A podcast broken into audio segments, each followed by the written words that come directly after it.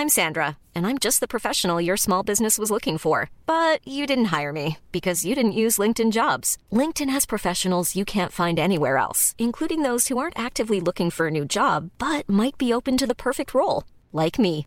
In a given month, over 70% of LinkedIn users don't visit other leading job sites. So if you're not looking on LinkedIn, you'll miss out on great candidates like Sandra. Start hiring professionals like a professional. Post your free job on linkedin.com/people today.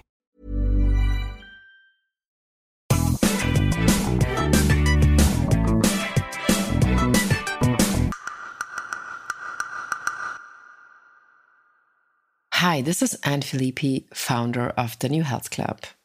If you want to know about psychedelics as new mental health tools, you came to the right place.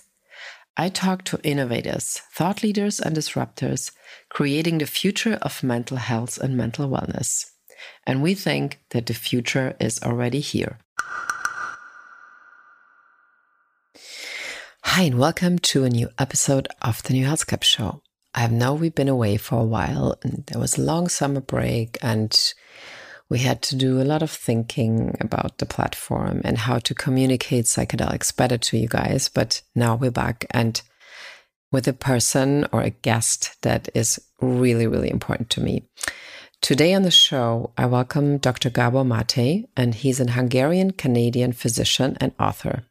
He has a background in family practice and a special interest in childhood development and trauma, and in their potential lifelong impacts on physical and mental health, including on autoimmune diseases, cancer, attention deficit hyperactivity disorder or ADHD, addictions, and a wide range of other conditions.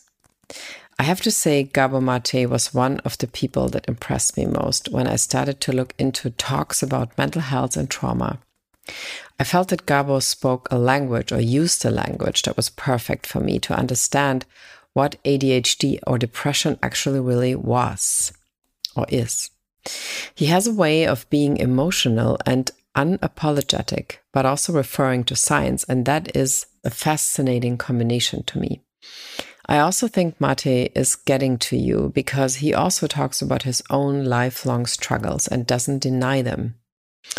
Gabor is a renowned speaker and best-selling author, is highly sought after for his expertise on a range of topics including addiction, stress, and childhood development. Gabor's approach to addiction focuses on the trauma his patients have suffered, and he looks to address this in their recovery. Again, the more I engage in psychedelic therapy, the more I realize how crucial this is for healing.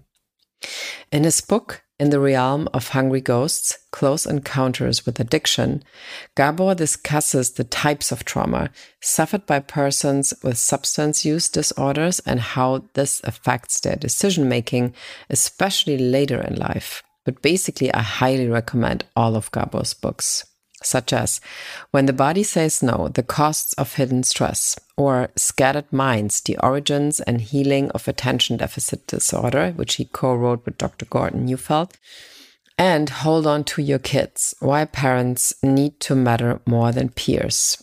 So basically, and, and it's exciting to announce this here, his next book is called The Myth of Normal Trauma, Illness, and Healing in a Toxic Culture, is due out on September 13th. His second next book, Hello Again, A Fresh Start for Parents and Their Adult Children, is expected in 2023. And I think this is going to be one that has also a huge impact on our healing journey we're all on here. And there's one thing I would like to add to this conversation and to this intro. My conversation with Gabor was in spring this year, and it became crucial also for personal reasons. I talked to him about my recurring experience in truffle trips since I always found myself in my trips in various concentration camps.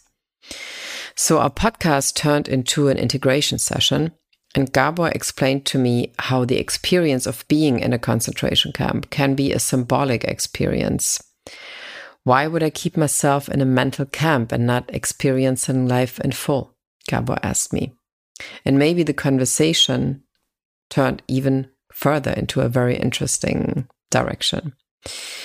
Because maybe a concentration camp was my cultural vocabulary as a half German to provide me the idea of the worst existence a human being can think of. And also, I belonged to the country, or I came from the country that came up with these camps. In my recent trip in July in the Netherlands, my camp experience did not show anymore, and something seemed to be resolved. I'm still working on it, what has been resolved. To me, this was an incredible step forward because still I'm embarking on a very long journey with my own healing. And I'm grateful for people like Gabor Mate to help me with this. So please enjoy the show. Listen to Gabor talking about his ayahuasca experience, which really touched me very deeply the way he talked about it.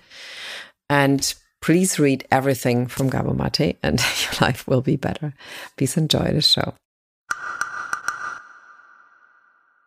My name is Anne Philippi. I'm the founder of the New Health Club show podcast so far. And um, as you've maybe seen, we had already a couple of very, you know, famous psychedelic people on the show, like Michael Pollan and, and um, David Bronner.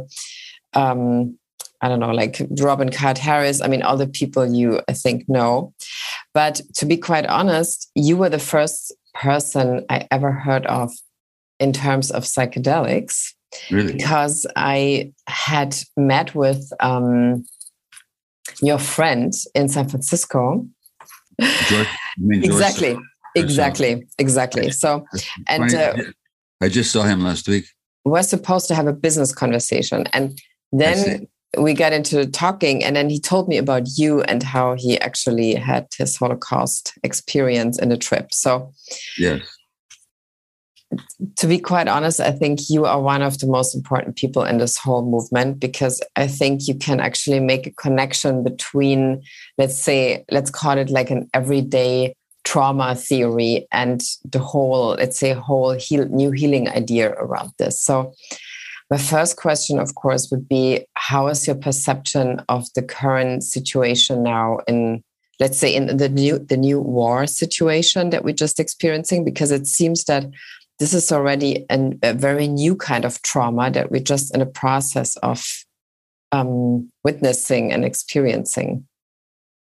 Well, what I have to say here might um, might be a little bit more than a little bit away from the usual discourse or point of view, but I appreciate the question, and it's a terrible situation, just human suffering again in the heart of Europe. You know, it's terrible to see. Mm-hmm. But in global terms, there's nothing new about it. Yeah. It's only new. It's only new if we think of a Eurocentric or Western-centric um, white person's perspective. Yeah. But in Yemen, in the last ten years, three hundred thousand people have died uh, in a war uh, uh, waged mostly by the Saudis with Western weapons and Western support. Nobody talks about that as a big tragedy, and it doesn't create a, a trauma atmosphere anywhere. In Gaza, hundreds of children have been bombed to death by Western weapons. And in Germany, you can't even criticize Israel without being accused of being an anti Semite. Yeah. Uh, and I'm speaking as a Jew, as you know. Mm-hmm. And uh, um, in Guatemala in the 1990s, 100,000 Guatemalan peasants were slaughtered by the Guatemalan army with American weapons and training. In Iraq, half a million civilians were killed owing to an American invasion much further from American borders than Ukraine is from Russian borders. So while I'm in no way justifying the Russian aggression in the Ukraine, it's, it's a war crime. But to look at it as unique and somehow new is to be stuck in a very narrow ethnocentric perspective mm. and not mm. global at all. Because globally, this is just going on. And not just the other side does it, we do it. Look at Afghanistan 200,000 people, 300,000 people were killed there. What for? Yeah. And all, all of Europe participated in that crime. So, from my point of view, yes, it's a traumatic situation, and I understand a bit more. But when we talk about refugees, yeah. I know that Germany, particularly, has been in the forefront of generosity in dealing with Middle Eastern and North African refugees. That is true. But I also know that that has changed in the last few years. The New York Times this week, this Sunday, had a cover article in their magazine section about how attitudes towards refugees have hardened and become hostile throughout Europe. Mm-hmm. But all of a sudden, the Ukrainians are being welcomed with open arms. Now, I'm not saying they shouldn't be. I'm asking what's the difference? So I'm just saying that we have to look at the situation with a global rather than a, an ethnocentric perspective. That's all I'm saying. Okay. Yeah, no, that, that, I agree actually, because I mean, it also brings up the question, um, like you said before, like the first wave of new refugees to Germany, um, like how you would actually try to treat like refugee trauma in, in the future. Yes. I think there's a new a way and kind of a new way of trauma around this, let's say, modern refugees, basically. Let's call it just for now modern refugees.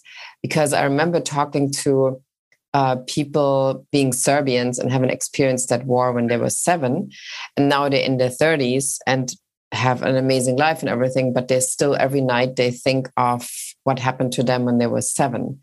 So yeah.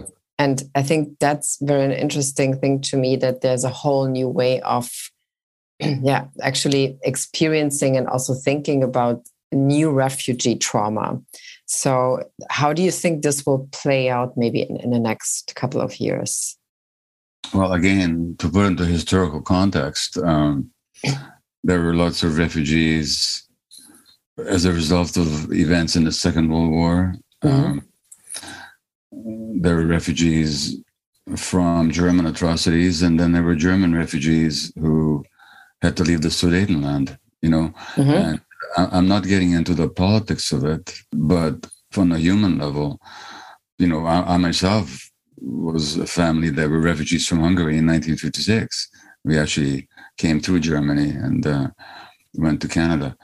So I don't know that there's anything new in this world from that point of view. Mm-hmm. But what is certainly true is that the number of refugees right now, because of um, wars that were perpetrated largely by the West in the Middle East, now in the Ukraine uh, as a result of Russian actions, um, climate change, and all that, that we have an unprecedented number of refugees in the world.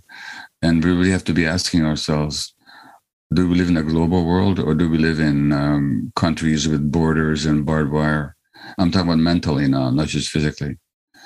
So um, we can expect generations now in the future to be carrying the burden of the trauma that they're experiencing now. That's just how trauma works. It's passed on. So, you know, our, our children's children will be still carrying some of the burden of what's happening right now. Exactly. And I mean, um, it's interesting that the last two or three weeks in Berlin, a lot of older people here um, were expressing that they had like, well, you could say like a re traumatization. Mm-hmm. From the Cold War times that they experienced. And I mean, as you know, it's not that long ago. If you go to Checkpoint Charlie, you still can take pictures as a tourist from the you entering the eastern sector and all that. Yeah what I find interesting are there moments where you have like a re traumatizing moment with your history as a Jewish child being prosecuted by the Nazis? Well, so I have no memory of Nazis because I was only a year old um, when I I spent my first year under Nazi occupation, Budapest, of course, and those events traumatized me. But I have no direct experience of Nazis. Mm-hmm. Um, I don't get traumatized by political events. Uh, I mean, I was born at a time when my city was being bombed. Two months after I was born, the Wehrmacht marches into Budapest and the terrible extermination of Hungarian Jews begins. Um, then I grew up under communism and, the, and then Hungarian Revolution in 1956. What can I tell you? I'm used to terrible yeah. events happening in the world and then I witness everything that's happened since. You know, I come to the West, all of a sudden I get disillusioned with communism, and I find out that the Soviet army that saved my life is an oppressive and um, aggressive force. So that's a disillusionment. So I come to the West. Four years later, I watched the Americans kill 3 million peasants in Vietnam mm. on public television. And the press doesn't even question it for a long time. Yeah. And I could go on. I could talk about the million Indonesians that were killed in an American backed coup and all the other atrocities that I've mentioned. In other words, this is how I expect the world to be. Not that I think this is the nature of the world, but I expect these events to happen.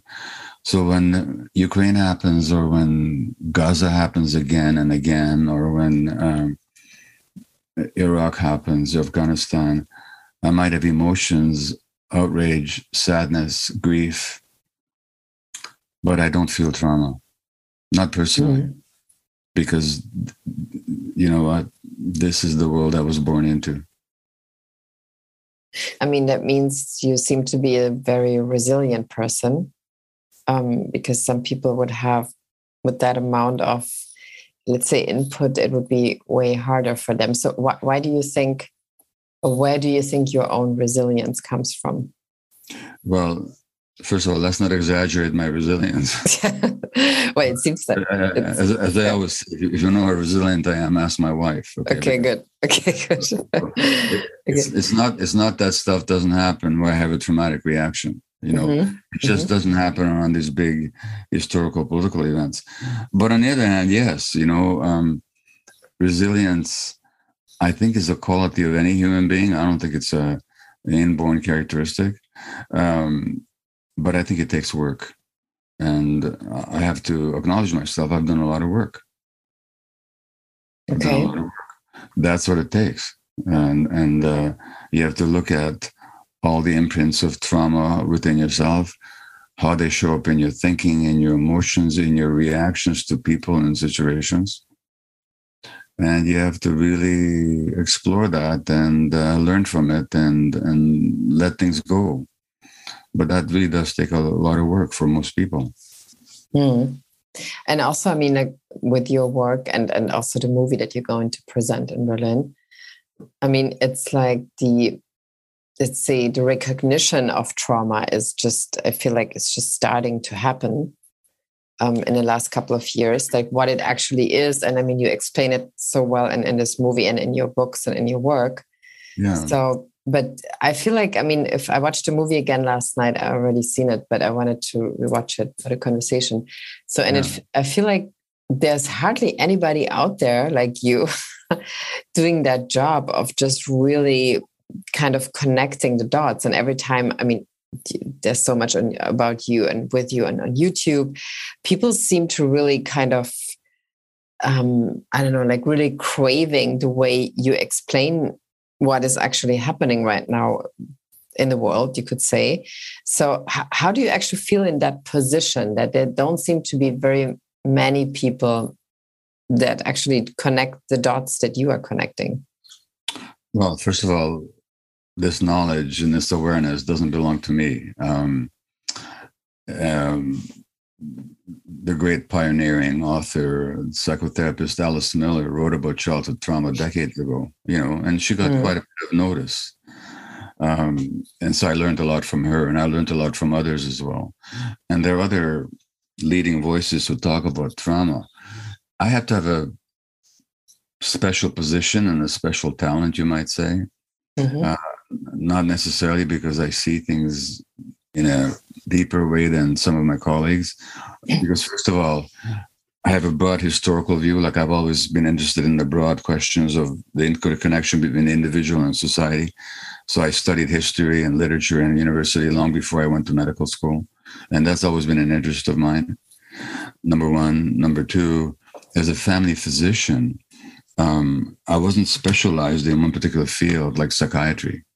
So I mm-hmm. saw the impacts of trauma not just in the mental health field, but throughout the whole range of chronic illnesses.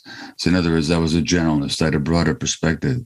And thirdly, I have a particular talent in expressing myself. I'm in a, I'm a good writer and uh, a good communicator. So, part of what people respond to is just my ability to say things in a way that uh, is understandable and, and and ties things together. So um, I've also, you know, just to give myself credit, I've also learned a few things in life. Um, and um, in the Western world, we're so uh, focused on on the intellect and and and and and, and the facts, you know. But a friend of mine said, a psychologist said that you can't know what you don't feel. Yeah. A lot of the Western discourse, there's no feeling. Mm. And I do, I think, connect intellect and feeling um, within myself and also my ability to communicate. And um, and then again, uh, Karl Marx said once that self-viewing is the first condition of wisdom. You know, mm-hmm. and um, as I said earlier, I've, for better or worse, I've done a lot of work on myself, which is um, essential, as I said earlier. So all that, so the work on myself, my general perspective, my experience in a broad range of health issues, and my capacity to communicate. I think that's what people respond to. I mean, when you say you, you worked on yourself, I mean, I think maybe we can talk about it since it's also a little bit mentioned in the movie. So, as far as I remember listening to your other talks and in the books, you also went to do ayahuasca, right, in, in South America? Uh, yes, at a certain point I did. Yeah. Yeah. In terms of why did I choose to do this? In a certain sense, I didn't. You know, the ayahuasca. Mm-hmm. What happened was that after my book on addiction in the realm of hungry ghosts was um, published, and I was speaking all over the place on relationship of addiction and trauma, which is just self-evident, really. Um, people kept asking me, "Well, what do you know about the healing of addiction with ayahuasca?" And I'd say, "Sorry, I know nothing about it." And then I'd go speak in some different city, and sure enough, somebody else put their hand up. What do you know about the healing of addiction Let's say, "I don't know anything." And by the fifth and sixth time, I was really getting annoyed because I was thinking, "For God's sake, I just spent three years pouring my life into this book." mm-hmm. and you're asking me about the one thing I don't know anything about, you know? Anyway, as I said before, life is a way of knocking on your door. And this is life knocking at my door. And finally, the 18th time I said, No, I don't know anything about it. Somebody said to me, Well, did you know that you could do this here where you live in Vancouver? Oh, said, okay. Okay. I said, Oh, because there was a Peruvian shaman came up here to lead some ceremonies. So I didn't go to Peru. I put I went to a suburb of Vancouver. Okay. We're in a tent in the summertime. Uh, the shaman poured the drink for a whole bunch of us, then started chanting along with other musicians. And my eyes opened up in half an hour. That's what happened. And what happened then when you opened so what, so, eyes? So what, so, so what happened was that um, I drank this uh, terrible tasting mm-hmm. brew. Yeah. And um, in the tent, there was a young couple with a little baby, and, and the mother was nursing the baby. And the, the baby starts cooing and crying a bit and, and cooing, and you know, little baby like noises. Mm-hmm. And about half an hour, an hour into the journey, my heart just opened up and I just started crying, and tears of tears of love rolled down my face. And I realized how closed my heart had been all my life mm-hmm. to, to myself, to the people around me. And I also realized why, because my heart was hurt so early. The only way it could protect itself was to close down. At that time, I was working with addictions, with a highly addicted population. Every one of them had been severely traumatized. And um, I really understood that their substance use was their way of trying to get the love that I was experiencing at that time. And so what I learned was that with ayahuasca, people can experience the deepest pain that they've ever had, which is why they keep running away from themselves. But they can also experience the love that teaches them that they don't have to run if they're in contact with that love. That was it in a nutshell. Now, it's not as simple as that. It's not as instantaneous as that. And it's not as if my life all of a sudden became joyful and easeful and beautiful. But this is what I saw. And I said, yes. Now I understand why people are asking me. And then I decided that, yes, I'm going to start working with this substance uh, to help people with addictions and to help people with other issues as well. Mm-hmm. And I mean, obviously, like you're in Canada, and um, this is like one of the places that where, let's say, the psychedelic movement or like industry also is now very strong, and it almost started there. And as you sure you you observe this, the last two years have been pretty um, important for the whole movement, or it, you could say also industry to it or ecosystem. So, what is your perception of the current situation now in, in this field? Well, on the one hand, um, as Michael Pollan's book, the success of his book mm-hmm. shows, there's a deep hunger for new ways of approaching human suffering. And um, I spoke to Michael and um, I asked him if he was surprised by the, the reception of his book in the medical community. And he says he was because he expected a lot of pushback. But actually, what he found is that a lot of doctors realized just how empty their cupboard is when it comes to ways of really helping people. And so they were very open and curious about it. So, in one sense, it's a wonderful thing. And, and the work that Rick Doblin has done mm. in pioneering, or at least in pushing for the legalization and, and scientific study, specifically of MDMA, but by implication, psychedelics in general, has really has caused a revolution in our understanding. And uh, more and more governments are actually at least thinking about different ways of approaching things. In Oregon right now, mushrooms have been legalized, for example. That would have been unthinkable 10 years ago. So that's on the one hand, and, and it's necessary. Uh, I'm not a psychedelic evangelist. I don't think they're going to save the world. I don't think they're going to save the mental health system either. I think for that, we need changes on a much broader level. But at the same time, it's a modality that can do things that, in the right hands, in the right context, we have nothing like it in the Western armamentarium. I mean, really, literally nothing like it. And I could tell you stories of incredible transformations. And so that's all really great. There are a couple of dangers as far as I can see. Number one is that we medicalize it mm-hmm. so that a modality that traditionally has been used not just to heal trauma, but to connect with spirit and to and to create community now becomes another medical tool wielded by doctors under certain conditions. That's a danger as far as I'm concerned. For example, ayahuasca has a tradition behind it. It has a cultural background that we have to honor. We mustn't forget where it came from and who gave it to us, which is Aboriginal peoples in the jungles of the Amazon. So that's one danger is that we restrict it and, uh, in a sense, um, bleach it of its cultural context and meaning. The other one is that we live in a globalized capitalist world where everything is turned into profit. And uh, in the last few years, I've seen any number of startups by very wealthy entrepreneurs who very often these are people who've had suffered, who achieved great success, but they had no meaning in their lives. All the wealth didn't make them happy. Mm-hmm. But in the transformation they experienced through the psychedelics, they really found some purpose. So they found these companies, and other people just found them because they see money in it. So there's a danger of something that was designed for healing that becomes another tool of profit. And um, that can really interfere with the legitimate use or the healing use of these things. Now, that may be sound like an alarmist point of view, but in general, in this world, whenever profit becomes the motive, other things become secondary. So I, I think there's a real danger of that right now. Just give us a moment and we will be right back with you and the show. But I wanted to tell you about something.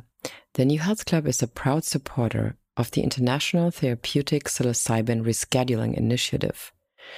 a global coalition working to reschedule psilocybin under the 1971 Convention on Psychotropic Substances, with partner organizations such as MAPS, the Beckley Foundation, and Drug Science. ITPRI is working bring down barriers to advancing psychedelic medicine. Please check them out at reschedulingpsilocybin.org and consider donating to support their work. I repeat, please go to reschedulepsilocybin.org and please donate to them because they're very important for the whole psychedelic industry. And now back to the show. You already mentioned it that besides the the substance or the trip, this can't be the only thing that you know changes then the mental health situation for a person. Because when they come back from a trip and they go back to their shitty environment or to their abusive family nothing much might happen. Yeah that's true but it's also broader than that. So it's true that doesn't matter who you are where you come from you come to a psychedelic experience for healing and you find some healing you have some breakthroughs that has to be integrated yeah um, but it's also true, you see, in the traditional setting, this happened in the context of a tribe. Mm-hmm. Now it's happening in the context of a culture that I think is very toxic. In fact, my next book, The Myth of Normal, the subtitle is Trauma, Illness, and Healing in a Toxic Culture. Oh, wow. So people come from this, because I think the Western globalized mm-hmm. System generates a culture that makes people sick physically and um, mentally. And so then they come back to this toxic culture where there's no necessary community, there's no connection, there's no follow up. So whenever I work with ayahuasca or any other psychedelic modality or any group, and I'm working with a group in Europe right now, is that the importance of integration, of, of staying together as a group, at least online, and maintaining the momentum and um, embedding what you've learned into your daily life in the face of a toxic culture. That's a real challenge, but it's very necessary. It's doable, but it takes effort and it takes intention. The broader issue with the mental health care system is that number one, this society, by its very nature, generates mental illness on a massive scale. And we can see it now. I mean, the number of suicides are going up, the number of kids on medication are going up. Mm. Um, childhood so-called diseases, and I don't call them diseases like uh, attention deficit disorder, um, are being diagnosed at a higher rate. Um, addictions in North America are significantly going up. Overdoses and death in North America are going up. Uh, around the world, the more people depressed, more people isolated, more people anxious, according to all the studies. So this society keeps generating uh, mental health conditions, problems. And as long as that's the case, there's going to be a crisis. Uh, number one. Number two, the response of the mental health system to that crisis is utterly inadequate. The average medical student in North America, I don't know about Germany, or elsewhere in Europe, but I suspect very much that it's the same case. Never even hears a single lecture on trauma, mm-hmm. let alone how to deal with trauma, let alone a full understanding, let alone the full implications. They don't understand that ADHD, tuning out, absent mindedness, um, psychoses, um, depression, anxiety, these are all normal responses to abnormal circumstances. And that if we only deal with the symptoms, we're not dealing with the fundamental dynamics. Most psychiatrists, most physicians don't hear that. They don't understand how a lot of chronic illness, like autoimmune disease and malignancy, has very often a traumatic contribution to it. I can't even go into the detail as to why that's true, but my book in English, uh, When the Body Says No, in German, Wenn der Körper sagt Nein, I think yeah. that explains all that connection. But the point is, the average medical person, mental health person, doesn't understand these connections because they don't study it, they're not taught it. And so that even if first of all, society keeps generating all these problems, and then we have a mental health system that completely misunderstands it and uh, has a very narrow perspective on how to deal with it. So that has to transform. Psychedelics alone will not do that. Yeah. But I mean, since your book's coming out also about this, in the last couple of years, what do you think is the most toxic development in society, especially also in these very unusual times? Well, um, COVID has had a huge impact. Um, because human beings have a desperate need for connection. It's part of our nature. There was already an epidemic of loneliness in the Western world, significant in the last few decades. That's a result of social economic changes introduced um, in the 1980s under neoliberalism. A lot more people isolated, lonely, and loneliness is a significant factor for physical and mental health issues. Now, COVID, of course, exacerbated that significantly Perhaps it couldn't have been helped, but I'm not sure that we were aware enough of the impact of that. And I'm not sure the society, I know we did everything people could do to contain the virus, but I'm not sure that enough resources or enough thought went into understanding the impact of this mass social isolation and how to create some responses to it. So that's been a major stressor. Um, then there's the terrific impact of inequality. Um, under COVID, the billionaire segment, small handful of millionaires, increased their wealth by 1.7 trillion dollars. wow, I didn't know that. That just came out two days ago. While other people became poorer. No, that inequality is a source of physical and mental health problems. So loneliness, inequality. Um, when you look at what stresses people, the research is fairly clear that the major trigger for stress, and I'm talking about physiological stress, which comes from emotional stress, are uncertainty, lack of information, loss of control, and conflict.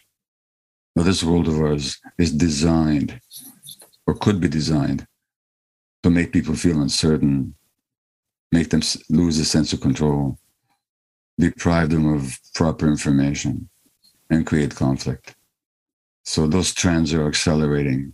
Mm-hmm. And, um, you know, there was an opportunity after the Cold War was over and the Berlin Wall came down and Germany was reunited to create a peaceful world, you know, to stop putting all this money into armaments, put them into human health, to pay attention to the environment, to put all the money into armaments instead of into saving the environment.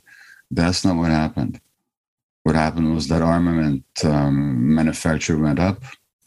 Money was deprived from social programs throughout the Western world, less so in Germany, uh, less so in some areas of Europe than in North America, but really universally. And so that we did everything. When I say we, I mean as a culture, we created everything to make the situation worse. And that's where we're at speaking of the the current let's say refugee trauma I, I, feel like we almost have to go back like 30 40 50 years i mean in germany at least with the um, other trauma like the holocaust trauma which is also becoming a topic now and maybe just in a few circles but how also not obviously the jewish population that got killed is traumatized by this but also like the people who are now, I don't know, like younger people, but their families have also been traumatized as the aggressor. So, yeah, well, if I may say, yeah. again, I'm going to give you a point of view that you might not expect. First of all, it's true. One of the people I interviewed um, in my in my new book is a woman called Bettina Goering. She happens to be the grandniece of Hermann. Okay. Wow. And she had to deal with the trauma of perpetration inside her own soul and she did it, but it was dark and heavy for her. So I understand that, and it we had a wonderful conversation. She was born after the war, you know. Mm-hmm. So that that's true. Has Germany dealt with the Holocaust trauma? No, it hasn't. No, no, not at all. Uh, well, but, but not for the reasons you might think. They have admitted Germany's responsibility. So, unlike, say, the Japanese, who have yet to admit the atrocities they committed against Asian peoples in, in China and in Korea. it's still controversial in Japan to talk about the forced prostitution of tens of thousands of Korean women. Mm-hmm. Never mind the mass killings, the massacres that they perpetrated in China. It's true. From that point of view, Germany has acknowledged its guilt and its responsibility. So that's a good thing. But has Germany learned anything? No, it hasn't. Because if Germany had learned anything, then it would be also willing to criticize Israel's oppression of the Palestinians and their regular massacres of people in Gaza and their occupation and the torture of children, which happens every day. All you have to do is read the Israeli press. Germany, can't even talk about it without being accused of being an anti Semite. Have they learned anything? They've learned nothing. What they've learned is we did a bad thing to the Jews and we feel guilty for it. But we haven't learned what's it like to be human beings who are willing to stand up for truth and against injustice. They haven't learned that. Mm. I'm very curious about your new book. And I mean, that's incredible that you talk to her. I think it's exactly what this topic is about. Because how do you think this will affect therapy in general? That those topics will suddenly be part of a therapy session. I mean, obviously, if you talk to her, she might probably have gone, I, I assume, to to tons of therapy. Oh, she did a lot of work on herself. Yeah, yeah. Oh, and she continues to. Mm-hmm. Like in the next 10 years, maybe, or five years, how do you think a topic like that, for example, in, in her case, and I know that a lot of Germans who go and do like a, a guided psilocybin trip in Amsterdam see often themselves in the Russian war zone because their grandfathers were, for example, in Stalingrad or something. So, yeah. um, and yeah. at the same time, in my psychedelic experience in Amsterdam, I've been always in a concentration camp in every experience. So, how do you think these kind of, let's say, new insights into transgenerational trauma will affect therapy, like maybe even without psychedelics, like just uh, well, regular well, therapy?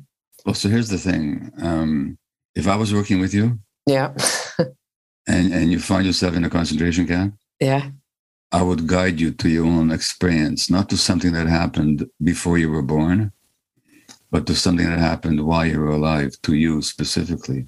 Mm-hmm. So the question I'd be working with you is, where did you feel controlled and in danger and uh, not free in your life. Mm-hmm. And that didn't happen in a concentration camp for you. I don't know you, I don't know your history, but I would very much suspect that this happened in your own personal life when you were small and helpless. And uh, the concentration camp simply is a symbolic representation of that. And um, like, here's how it works the psychedelic experience is a bit like a dream. Now, I might dream that I'm being chased by Nazis and therefore I'm afraid. It's a dream that I had once. Okay, I'm mm-hmm. being chased by Nazis and I'm afraid. Okay. So you think that in a dream I'm afraid because I'm chased by Nazis. That's not how it works. Mm-hmm. It's the other way around. What happens in a dream and also in a psychedelic experience is that childhood emotional memories get triggered you know the conscious mind goes offline and blood supply increases to the part of the brain where childhood emotional memories are stored. So what happens is i experience a sensation of fear and then my mind creates a story to explain the fear. Oh there are the nazis chasing me. So it's not that i'm afraid because nazis are chasing me. Nazis are chasing me because i'm afraid. Or if i have a sexual dream it's probably because i'm going through a certain sexual charge in my sleep.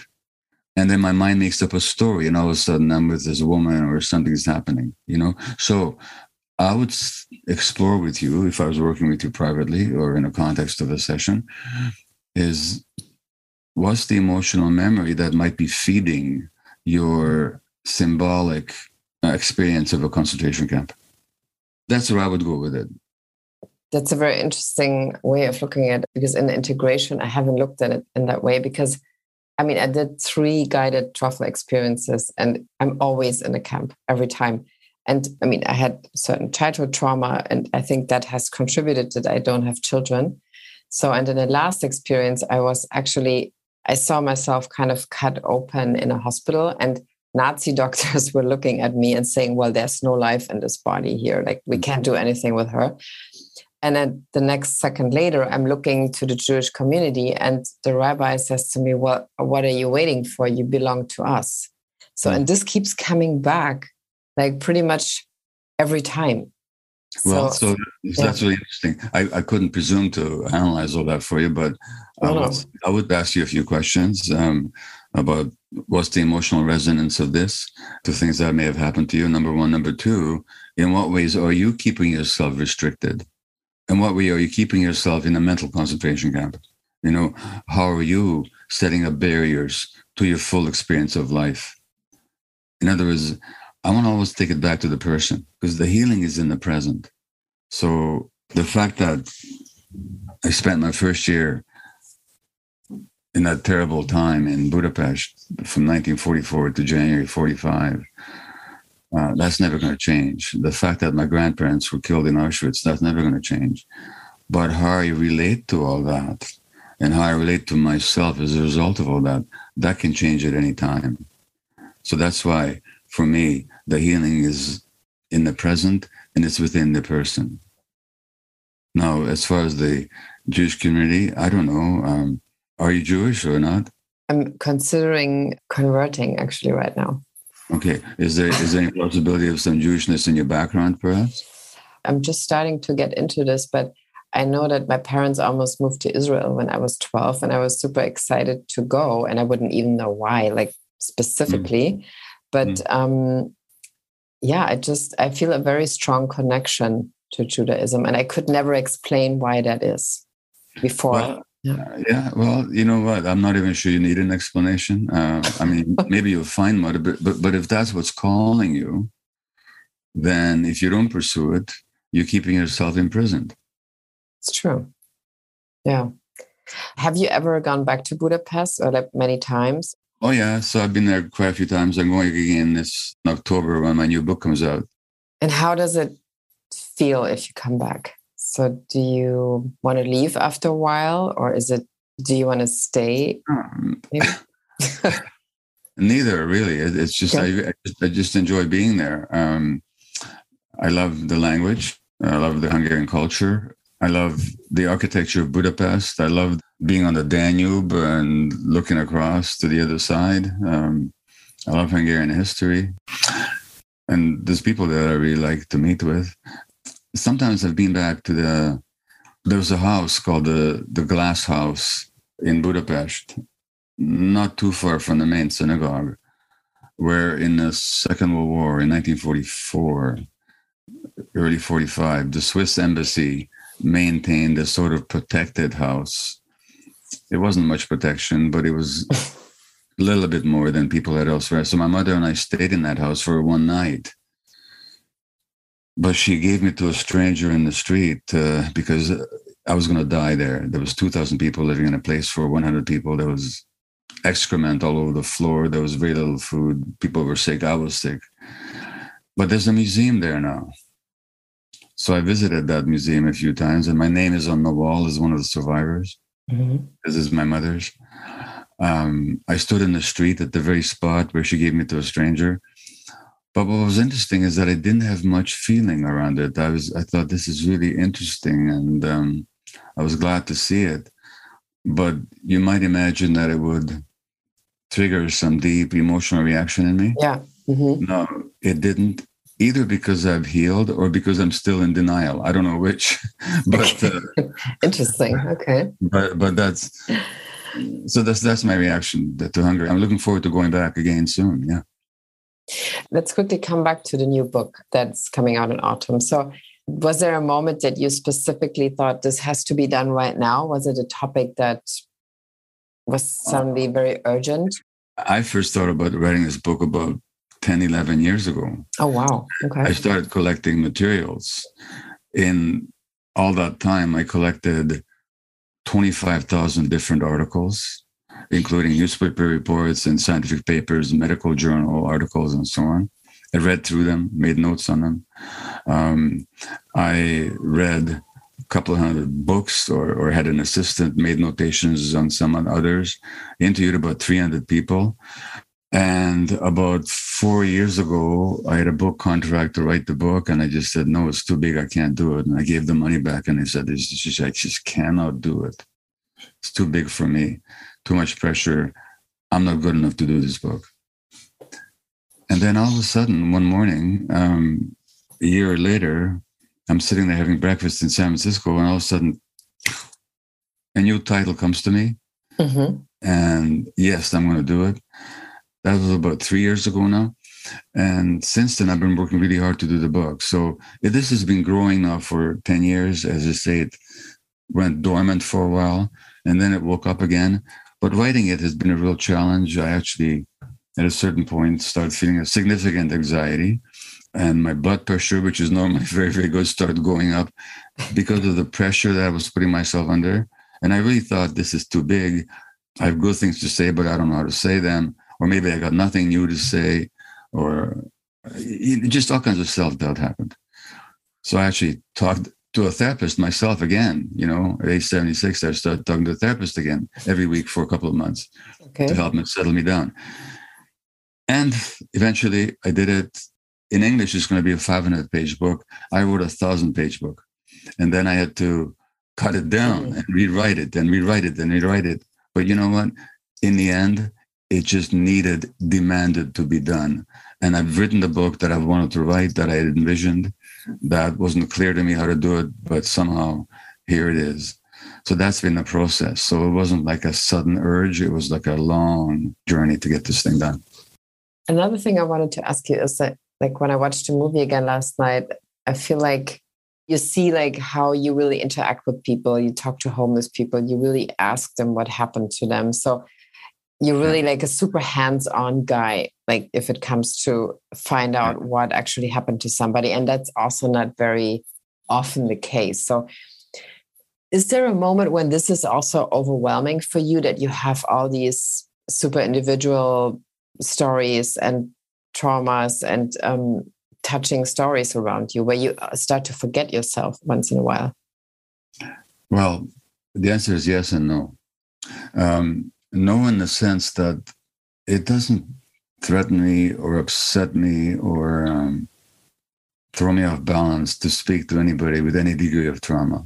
I mean, I've really I've seen everything, you know, and I think that goes back to my infancy where the terror that I felt, there's a physician that saw me when I was a year old, and she said that she's never seen such fear in the eyes of any human being as in mine. Wow. So I've already been through the worst fear when I was completely helpless. There's not much now that you can tell me that's going to trigger me into overwhelming, uncontrolled terror or fear or, or resistance. So that's the no part. The yes part is that if I overdo it and if I don't take care of myself, then I can get overwhelmed. So then that's happened. In fact, in my new book, which I was going to mention, I, I, I, talk about going to Peru and how some shamans in the jungle tell me that you've absorbed the traumas of so many people and you haven't taken care of yourself. Mm-hmm. So, so the answer is yes. And in, the, and in, in a certain sense, the answer is no. So it's not the degree of trauma that I confront or witness. It's to what extent I take care of myself and to what extent do I forget myself to throw myself into the work. If I do that, I go off balance. What is your main tool to take care of yourself? I know that music is very important for you. Well, music is important to me. Um, yeah. my, my wife is very important to me. It, mm-hmm. You see that in the film. Yeah, know? yeah, I know, of course. So, so, she insists on, on having a husband who's present and emotionally available. You know, she insists on that, and, and and of course, you know, that's been my deepest work is in that relationship. Um, I do take care of myself physically. I swim two kilometers every day. Um, I meditate some, but I do yoga regularly. Um, I eat well. I get out in nature. I read good literature and good spiritual work. So, and I'm observing myself all the time. So those are the ways that I take care of myself. What is your favorite fiction writer? If I had to choose one, I might say Dostoevsky. Oh, okay. Because he really dealt in darkness, didn't he? You know, mm-hmm. um, Thomas Mann is another great favorite. Um, Buddenbrooks, The Magic Mountain. Um, that's an incredible book. Yeah, that's true. Yeah, I have to keep reading these books, by the way. You know, rereading mm-hmm. them because they demand so much. Um, Thomas Mann's Joseph and his brothers, is just a beautiful, beautiful legend told so sensitively and beautifully and imaginatively about Joseph, the biblical Joseph, and you know the multicolored coat. I'm reading Dickens right now. I can't get enough of Dickens just because of his use of language and his wit and his inventiveness and the amazing characters that he conjures up out of nowhere. Mm-hmm. So I don't know. I could go on. Tolstoy, of course. You know. Um, what about the French? Do you like Camus? I love uh, Flaubert. I used to read Zola, not so much anymore. Um, Stendhal, Red and the Black. And of course, what I really love is the classics. So I have to read the Iliad, you know, every couple of years, and the Odyssey I just reread. And my God, I haven't even mentioned Cervantes, Don Quixote. And if there's one favorite book, it's Cervantes, Don Quixote. Mm-hmm. That's just the greatest thing. Um, yeah. Then, of course, uh, the Divine Comedy, you know, and that's just you can never read that enough times. And I, interestingly enough, I've read several versions of the Inferno and uh, Purgatorio, but I've not read yet Paradiso. Uh, maybe I'm not ready for paradise yet. I don't know. I'm not ready for heaven yet. Where's your favorite place to read? Does it have to be super quiet and you're just in yeah. your room? Yeah. Super quiet and super concentrated and super present. Yeah.